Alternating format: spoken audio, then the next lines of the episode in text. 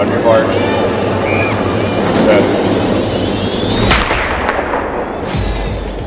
All right, here we go. Welcome to the On Track and Field podcast. I'm your host, JT Ayers, all things track and field related on trackandfield.com. How easy is that? I'm surprised they even got that URL, but on trackandfield.com, we have what you need to give your kids the best experience possible. Yes, right now, if you go to the website, we have socks and shoes.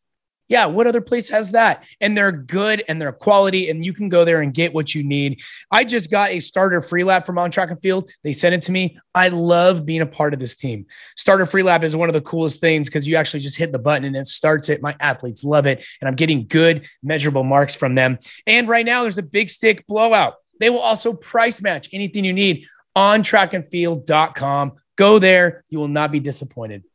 With me right now is Gerry DeFilippo. He is the owner and head trainer of Challenger Strength in Wayne, New Jersey. In addition to having a bachelor's in science degree in business from Rutgers, smart dude, he's the strength and speed specialist. That's why he's on this podcast. I've been following him for years on social media, and I'm so excited to be talking to him. He works with multi level athletes from youth to college in a variety of sports, helping enhance on field performance and injury prevention via strength. Big weight room guy. And that's why we're going to talk. That's what we're going to talk about today. So, anything that has to do with mobilization, balance, coordination, he seems to be an expert on. And I know this from experience because I've been stealing his stuff from social media for years.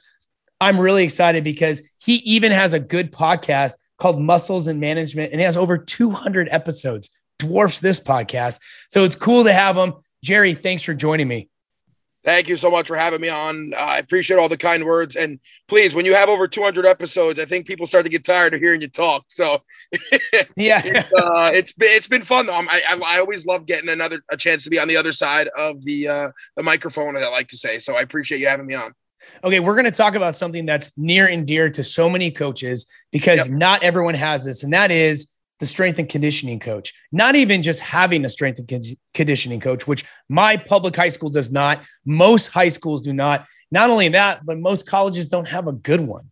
So, what can I coach? What can you help us understand that things that we could do with our track and field or even athletes at a high school, college level to make them faster and stronger? What do you, what recommendation do you have for us? Yeah, absolutely. I, I, would say the first thing would be along the lines of, of mindset, right? I think um, a lot of, you know, what gets maybe people in the track and field space a little scared of the, the weight room guys are the people that, you know, they think that the weight room is obviously the be all end all of getting faster, you know, more powerful. I think, you know, if you could replace that mindset with the, you know, this is something that can help in, enhance and assist, you know what we're trying to do in terms of getting strong or getting faster getting more powerful. Uh, i think that first and foremost that mindset is going to be the most helpful thing to understand and um, you know help develop relationships between you know the strength and conditioning side and you know let's say the track and field side. Although my take personally and i'm sure you know this is something that a lot of people can glean from my content is um, you know i'm a big you know marriage between the two kind of person and kind of coach. So for me and for us, when it comes to what we're programming, uh, you know, I don't think I would ever sit here and say, you know, the strength side's more important or the speed side's more important. I think they both have a tremendous role, um, not only in team sport athletics, but when you're looking at, you know, someone who is a track athlete where sprinting is their sport, you know, there can be a big role for the strength training, but you know, obviously you need to be sprinting and you need to be moving at full speeds. And, you know, there's that component to it as well. So if I were to say what you could learn from me or like what would I like to, you know, be the the one big takeaway other than mindset, it would be just to understand that um, you know, if you are a track and field athlete and you've really had, you know, minimal experience in in strength and conditioning or in the weight room, or if you are a track and field coach and you have uh, had minimal experience and you have athletes that you want uh, to kind of receive help from that. Um, the biggest thing I would say is just focus on, you know, what you're not getting um, when it comes to your practice and your sport. So if you are a track and field athlete and you're exceptionally fast and your mechanics are clean and everything looks great, um, and you have you know limited experience in the weight room, if you can balance your schedule and you can still prioritize what you're doing with your sprint training and you know get a little bit stronger um, squat a little bit more obviously you know with good mechanics or deadlift a little bit more or you know add different plyometric components to what you're doing, whether it's loaded plyometrics or unloaded. Um, I really do think if you know you can do those things, I think there's a tremendous benefit to be had by those athletes who have yet to be exposed to that. And if you're a track and field coach who listens to this, I think you know if you can find a person that you can trust to you know put your athletes through strength conditioning or weight training uh, the right way that will respect the schedule of the athlete and and really try to work around it and build programming through that i think that's the best bet. So mindset is the first takeaway. It's going to enhance it's going to help. It shouldn't just take over. Um, and you know two you know really try to understand that um, it should be something that is built around the athlete's needs and and what um, you know their schedule is. And i think if you have that type of cohesiveness and a marriage between the two, that's going to be when you're you're best off. So that would that would be my starting point. I feel like anybody listening to this podcast, especially an athlete or coach that doesn't have a Gerry in their neck of the woods, right? I mean, where do it, I go? It's amazing. It's it's really it's it's crazy to to think. Like I say, we come we've come really far as a field, but like so, I don't I'll give you a little background on myself. I'm 28 years old, right? Um, so when I was in high school, you know, 2009, 2010, 2011, like I went to an all boys school. We had a weight room closet. Okay. It was like this little small space with like not much in there. We didn't have a coach teaching us. Like I never had a legitimate strength coach as a baseball player in high school. And it's crazy. Like it existed, but it wasn't as commonplace as, as it is now. But even now we still have work to do, as you alluded to. You know what I mean? Oh yeah. In fact, right now it's football season in California and it's cross country season across the country, right? Football players are in the weight room. Seems like they know what they're doing, even though most of the time it looks like it's a CrossFit gym. But cross country kids are not in there. So what what's your opinion on distance runners in lifting weights? Yeah, so I think the biggest thing is, you know, understanding that it can help you exceptionally. If you're max output, I know, you know, Tony Holler speaks about this a lot and um, you know, other coaches, the whole idea of speed reserve. And, um, you know, if you look at the weight room through the lens of a couple things, one, you know, resiliency, robustness. Um, I think I, I, picked this up from Zach Dakin. He came on my show a couple years ago. If you don't know Zach, guys, he's the um, head of baseball strength conditioning at TCU. And Zach is just a brilliant guy. And he brought up the whole idea of basically the two different reasons you would be training or doing, you know, trend training, sports performance, whatever it is. You have the idea of just overall physical qualities, which he called robustness. So, uh, increasing your strength, increasing your or improving your range of motion and stability, uh, increasing your power output. Like, if you were to think of all of those qualities as like, you know, um, attributes in a video game, uh, you would be maxing, you would be trying to get them to a 99 as best as you can, right? Or you're trying to take them from a 50 to a 75 or 75 to an 80. So you have robustness and then you have the actual, you know, bridging the gap of transferability from what you're doing in your strength conditioning over to your sport. So, you know, energy systems, trying to match those up. Um, you know, trying to match up planes of motion or muscle groups that you're using, or um, the the speed and intensity of a movement. Like the more of those things you could check off if there were boxes next to them, the more checks you add ideally is the, the, more you're getting over to transferability to your sport. And obviously that comes from uh, the great Yuri Verkhoshansky with his principle of dynamic correspondence in terms of, you know, how transferable strength conditioning or, or sports performance training is to your sport. Now, with all that said, the first aspect he talks about is robustness, right? Getting back to what Zach said. So I think the biggest benefit like a cross country or a distance runner can get from it, um, in my opinion, and I only know this, this is something where you may not believe it, but looking at me, but there was a year of my life where I was a cross country athlete when I was in eighth grade, right? and I did it and I had a great experience. Like it was something different for me. Like I'm a weights guy. I've always been a bigger kid, now a bigger man. Like that's it was unique for me to get involved in cross country. Like I was a, you know, like a fish out of water. It was very weird for me, right? I would tell you just from my experiences, even as an eighth grader, as like a low level eighth grader cross country runner, like there are a lot of wear and tear type of injuries in the sport just because of the pure volume of the ground contacts and the repetitiveness of it.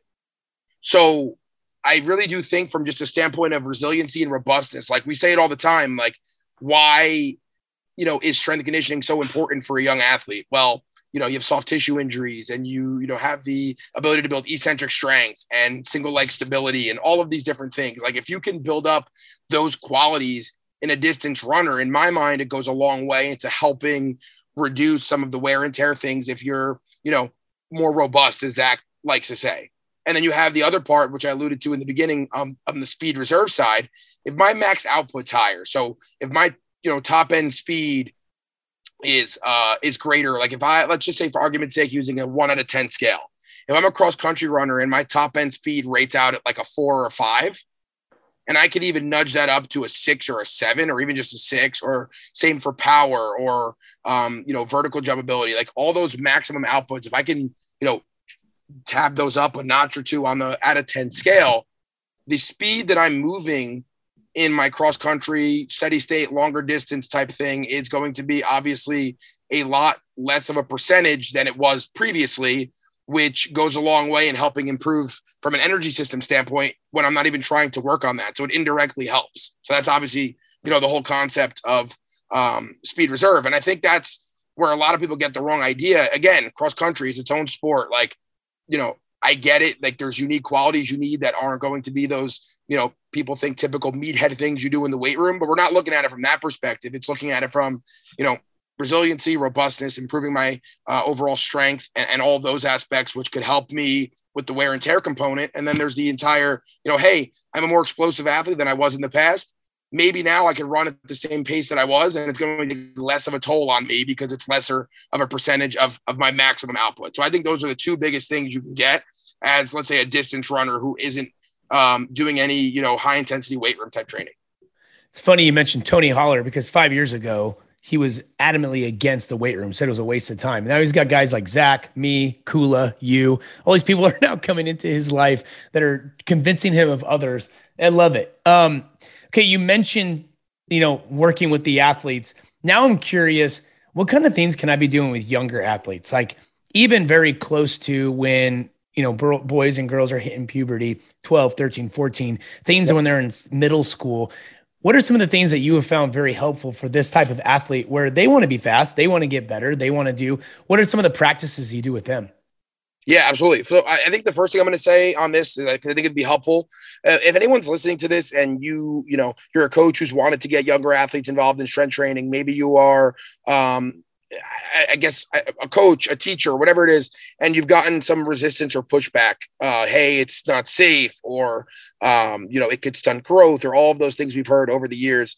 If you go to my Twitter page and there's that little search bar up on the top, and you just search like youth lifting, youth strength training, uh, I've posted a couple times several different things where I uh, have linked from uh, the NSCA, American Pediatrics Association, you know, all debunking that. So I'll start out with that right away. Like obviously those things have been disproven and um, you know if it's progressed and it's done properly there's no um, scientific research to back up the fact that it would do any of those things like stunt growth or cause issues um, you know my favorite thing is directly from the American Pediatric Association. Uh, strength training is not shown to uh, have an impact on linear growth. So let's get that right out of the right out of the way uh, to begin with. If you have if you're a person who needs that bit of proof to show somebody, go right to my page. You can find it. Um, now, when it gets to what would I do with them? So I've talked about this before. I think the single biggest thing that we should be focusing on when it comes to um, younger athletes in strength conditioning. Now, I say it a lot, but when you're talking about sprinting and jumping, um, you know, obviously great movement mechanics are, are very important. Uh, I like to think of the nervous system, and I've used this analogy before. Um, like, you know, if, let's say you pour concrete, right? Let's say you pour concrete, but you don't level it. Um, you know, you don't put it in the right places, but then it hardens, and now it's stuck like that, right? When you're mm-hmm. a younger athlete, you're concrete, like you're you're you're just poured. You're able to be moved and, and molded and shaped. Versus when you get a little bit older, if you know things set in a way where you don't want them to be, you have to pretty much just go get a jackhammer and break it up and kind of start over again. Um, so I think, you know, first and foremost, or I would say these are 1A and 1B, they're kind of tied for me, is, you know, the mechanical aspect of, you know, hey, um, do things like what, let's say sprinting as an example, you know, you want the foot strike behind the hip and acceleration, body angle, like all the good stuff we always talk about. if you can groove that at a younger age, the athlete's going to be in a much better position to succeed than their peers who haven't done that as they get into that later middle school or, or early high school age. Um, tied with that, or maybe I, you could say it's a little bit even maybe more important than that, is the ability or, or being put in a situation where you're taught to move with maximal intent.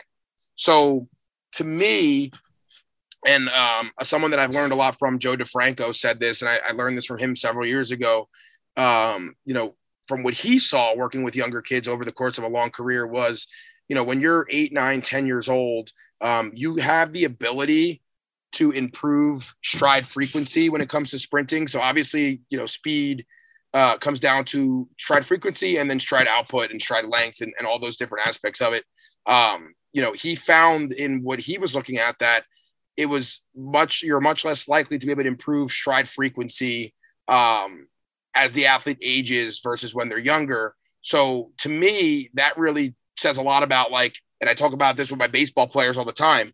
Get your young baseball player, you know, throwing as hard as they can at a young age. Get them swinging as hard as they can. Like we'll clean it up as we go, but you know, when it comes to the nervous system and the ability to generate uh, a lot of force very quickly and, and be really uh, gifted with your stretch reflex, and when it comes to jumping and sprinting, if you can get them at eight, nine, 10 years old, 11 years old to be just moving as fast as humanly possible, whether you have them race each other, give them a goal, like a thing to reach for when they jump, just as long as you are ingraining in them that you have to have intent behind your movements, that is such a big thing that you can develop at a young age. And I also firmly believe that you're not going to want to inundate, you know, a young kid with a lot of cues and stuff. So put them in a situation when we come, you know, back to the whole mechanical side of things, a loaded sprint, a hill sprint, things that like make them get into the positions you want them to be in without them having to consciously put thought into it. And then they just do it and do it and do it over time. And you get rid of the tool and you still see that it's there without the tool being in place. That whole, you know, self-organization idea. Um, on the lifting side of things, I generally like to stay in the one to five rep range. Uh, we like to use some eccentric tempos. Like if we're talking, you know, a goblet squat or, you know, teaching them a hip hinge with a basic RDL with a kettlebell or a split squat or a push up, whatever it is that we're doing, you know, building strength and stability through the range of motion using like a three, two, one on the rep um, is a really good way to build that stability and that dynamic motor control. Yeah, and you're teaching them how to move.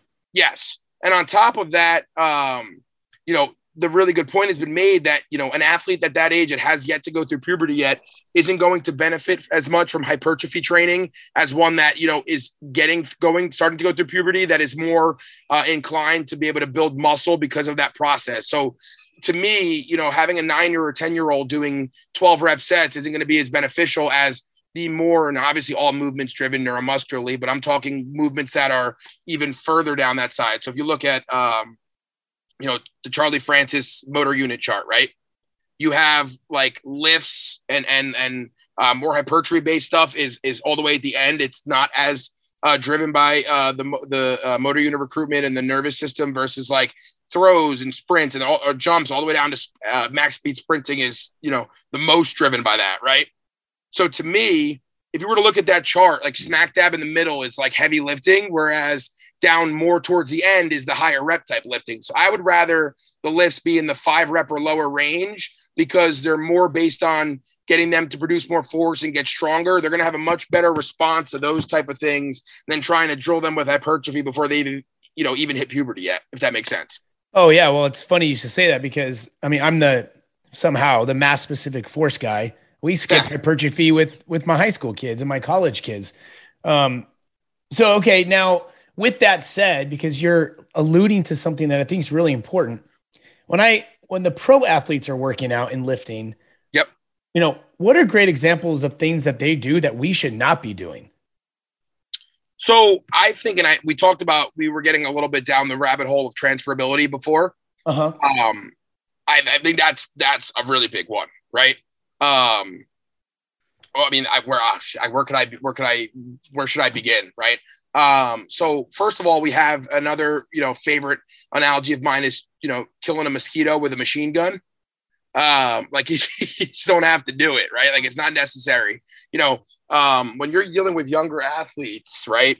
You have to understand that their training age is is non-existent and they can improve by just such a minimal amount of work and, and basic type stuff, right? Um, you know, when you have a pro athlete or a high level college athlete and you know you're getting closer to their season and you're really trying to match up like you know super super specific with plane uh, uh, planes of motion. So let's just say for I'll, use baseball as an example because we work with a lot of baseball players. Uh, a 22 year old who is you know in their fifth year of college baseball um, is going to be getting really plane specific with you know the type of med ball throws they're doing and the anti-rotational work and you know all of that type of stuff. Whereas if i have a 12 year old a 13 year old a 14 15 whatever it is could be even in high school because at the end of the day this is another big tip judge the athlete more on their training age and their biological age hmm. now both are going to be a factor but uh, there could be two two 16 year olds one's been training for four years rigorously let's say with me and then the other one i just meet you know uh, a month before their 16th birthday and they just start training, those are going to be two very different athletes in terms of how I attack what they're doing. You know what I mean? Oh yeah, I mean that that makes a lot of sense too because I just took over the girls sprinters the last couple years. This is the first time they've ever been doing off-season lifting with me. I'm not going to have them jump in and start doing all kinds of stuff they've never even done before, even looked at before. Yes, and, and so I think too many times people feel like for a couple of reasons. I think there's a lot of pressure with social media, right? Um, and I and I urge young coaches to understand and not be overwhelmed by this. Like, you don't have to change something just to change it, right? Like, you you are supposed to run through similar things over and over again with young athletes because there's just such a long amount of time that they could get benefit from it versus the older athlete where there's gonna be more changes. Like I'll give you I'll give you an example. You know, comparing what I would do for a college athlete versus a younger one. A younger athlete's to be getting a lot of the basic movement pattern work.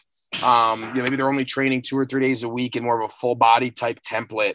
Um, you know, where my college athlete might be four days a week. They're doing an upper lower split, you know, we're running a work capacity cycle to start their off season, which is like higher reps and trying to build their base. And then we're progressing to, you know, more force dominated speed movements and bar speed work. And then we're going to go uh, even faster after that cycle as we make another step in the off season. And in addition to going faster with the weight being reduced, we're also starting to get more uh, plane specific now, whether it's, you know, the frontal plane and, and rotation with a baseball player, um, you know, we're not doing those things with a 14 year old, right? The 14 year old is going to stick with that basic movement pattern strategy, you know, over six week cycles. And they're going to go from five reps and gradually work down to one. And then guess what? When that's over, they're going to go back to five again and they're going to just keep getting stronger because they're deadlifting 250 and, you know, it would benefit them to get to 400, right? Whereas my college player might already be at 400. So, you know, just taking them from four to 500, you know, yield as much of a result as the year and a half long journey to get my younger athlete from 250 to 400. No, you know what I mean?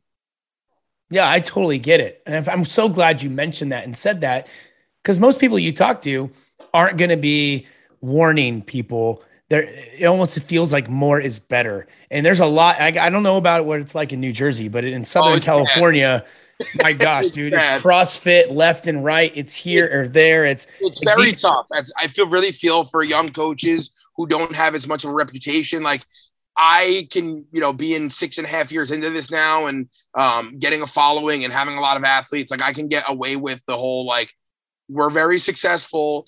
You got referred to us or you heard about us because of the success that we've had. So this is how we do it. You're going to just listen to us, and that's going to be the what we're going to do.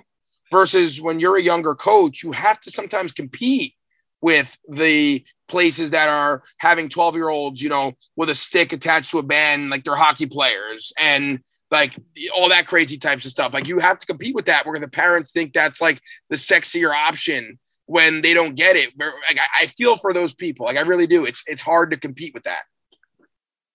Man, you're fun to talk to. Gerry D. Dave Filippo. I said your last name correctly, right? Yes. Okay, where can we follow more about social media and things that you do? Because you're a very good proponent of throwing content out there. Can you just walk our audience through where they can find some of that information?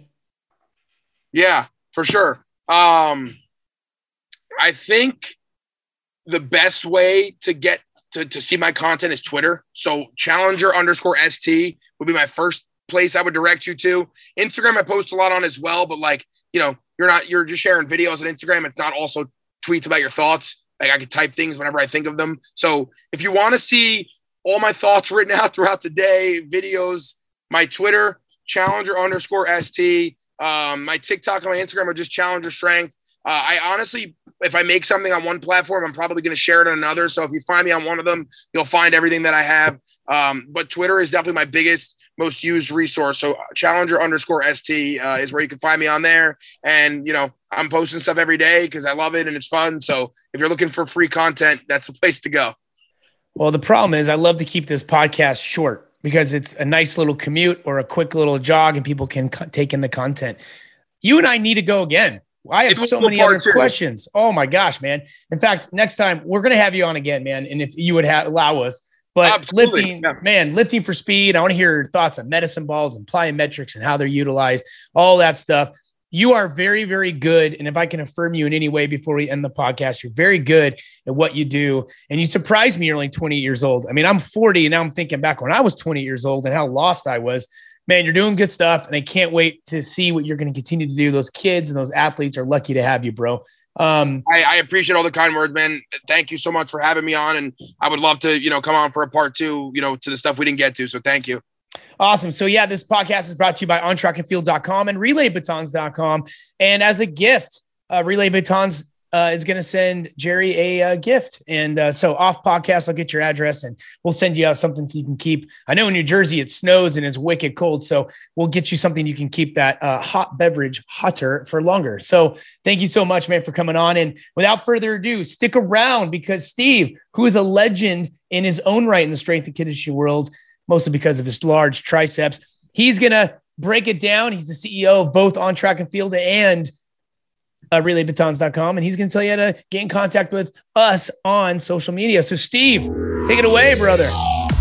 Huge thanks to this week's guest, Gerry DeFilippo, for joining us on this week's On Track and Field podcast. The On Track and Field podcast is powered by RelayBatons.com. Custom engraved meet and competition legal relay batons. Perfect for team branding, team bragging, school and meet records and awards, coaches' gifts, or proposals. Plus, we have custom engraved water bottles and tumblers. And OnTrackandField.com, now offering Brooks, Saucony, New Balance running and competition shoes and spikes. Plus, you're just one click away away from huge savings on UCS, Gill, Freelap, products and gear. And now, introducing our own line of pole vault and high jump landing systems. Fabricated here in the U.S. locally. Designed by pole vaulters and jumpers for pole vaulters and jumpers. And make sure to check us out on our socials at On Track, the letter and field, at On Track and Field, on the gram and Twitter.